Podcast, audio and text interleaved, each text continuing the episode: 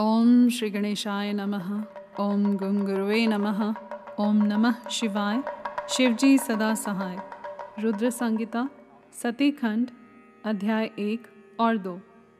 नारद जी के प्रश्न और ब्रह्मा जी के द्वारा उनका उत्तर, सदाशिव से त्रिदेवों की उत्पत्ति तथा ब्रह्मा जी से देवता आदि की सृष्टि के पश्चात एक नारी और एक पुरुष का प्राकट्य नारद जी बोले, महाभाग, महाप्रभो विधात।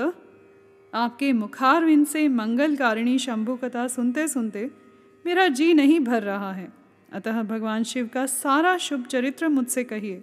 संपूर्ण विश्व की सृष्टि करने वाले ब्रह्मदेव, मैं सती की कीर्ति से युक्त शिव का दिव्य चरित्र सुनना चाहता हूँ। शोभाशालिनी सती किस प्रकार दक्ष पत्नी के गर्भ से उत्पन्न हुई? महादेव जी ने विवाह का विचार कैसे किया? पूर्व काल में दक्ष के प्रति रोष होने के कारण सती ने अपने शरीर का त्याग कैसे किया? चेतना काश को प्राप्त होकर वे फिर हिमालय की कन्या कैसे हुई? पार्वती ने किस प्रकार उग्र तपस्या की और कैसे उनका विवाह हुआ? कामदेव का नाश करने वाले भगवान शंकर के आधे शरीर में वे किस प्रकार स्थान पा सकीं? महामते, इन सब बातों को आप विस्तार पूर्वक कहिए। आपके समान दूसरा कोई संशय का निवारण करने वाला न है? न होगा। ब्रह्मा जी ने कहा, मुने, देवी सती और भगवान शिव का शुभ यश, परम पावन, दिव्य तथा गोपनीय से भी अत्यंत गोपनीय है। तुम वह सब मुझसे सुनो। पूर्व काल में भगवान शिव निर्गुण, निर्विकल्प, निराकार शक्ति रहित चिन्मय तथा सत और असत से विलक्षण स्वरूप में प्रतिष्ठित थे। फिर वे ही प्रभु सगुण और शक्तिमान होकर विशिष्ट रूप धारण करके स्थित हुए। उनके साथ भगवती उमा विराजमान थी। विप्रवर वे भगवान शिव दिव्य आकृति से सुशोभित हो रहे थे। उनके मन में कोई विकार नहीं था। वे अपने परात्पर स्वरूप में प्रतिष्ठित थे। मुनिश्रेष्ठ, उनके बाएँ अंग से भगवान विष्णु, दाएँ अंग से मैं ब्रह्मा और मध्य अंग अर्थात हृदय से रुद्रदेव प्रकट हुए। मैं ब्रह्मा सृष्टि करता हुआ। भगवान विष्णु जगत का पालन करने लगे और स्वयं रुद्र ने संहार का कार्य संभाला। इस प्रकार सदाशिव स्वयं ही तीन रूप धारण करके स्थित हुए। उन्हीं की आराधना करके मुझ लोक पिता में ब्रह्मा ने देवता, असुर और मनुष्य आदि संपूर्ण जीवों की सृष्टि की। दक्ष आदि प्रजापतियों और देव शिरोमणियों की सृष्टि करके मैं बहुत प्रसन्न हुआ तथा अपने को सबसे अधिक ऊँचा मानने लगा।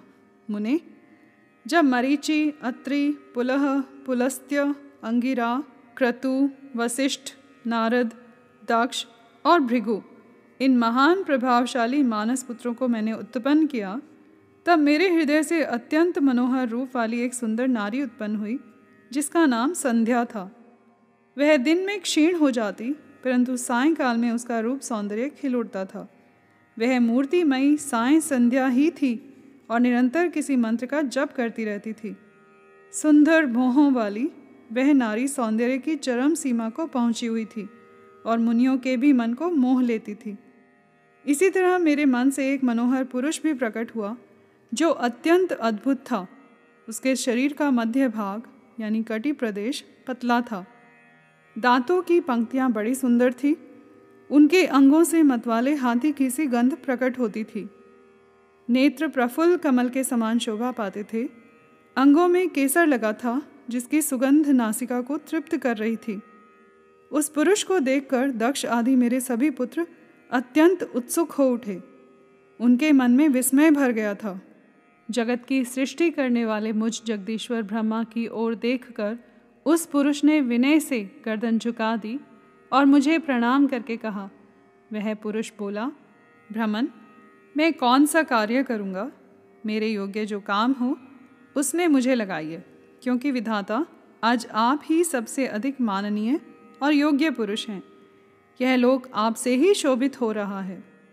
ब्रह्मा जी ने कहा, भद्र पुरुष, तुम अपने इसी स्वरूप से तथा फूल के बने हुए पाँच बाणों से स्त्रियों और पुरुषों को मोहित करते हुए सृष्टि के सनातन कार्य को चलाओ। इस चराचर त्रिभुवन में ये देवता आदि कोई भी जीव तुम्हारा तिरस्कार करने में समर्थ नहीं होंगे। तुम छिपे रूप से प्राणियों के हृदय में प्रवेश करके सदा स्वयं उनके सुख का हेतु बनकर सृष्टि का सनातन कार्य चालू रखो। समस्त प्राणियों का जो मन है, वह तुम्हारे पुष्पमय बाण का सदा अनायास ही अद्भुत लक्ष्य बन जाएगा और तुम निरंतर उन्हें मदमत किए रहोगे। यह मैंने तुम्हारा कर्म बताया है। जो सृष्टि का प्रवर्तक होगा। और तुम्हारे ठीक ठीक नाम क्या होंगे? इस बात को मेरे ये पुत्र बताएँगे। सुरश्रेष्ठ ऐसा कहकर अपने पुत्रों के मुख की ओर दृष्टिपात करके मैं क्षण भर के लिए अपने कमल में आसन पर चुपचाप बैठ गया। यहाँ पर अध्याय एक और दो समाप्त हुआ। कर्पूर गौरम, करुणावतारम, संसार सारम, भुजहारम सदा वसन्तं हृदयारविन्दे भवं भवानी सहितं नमामि।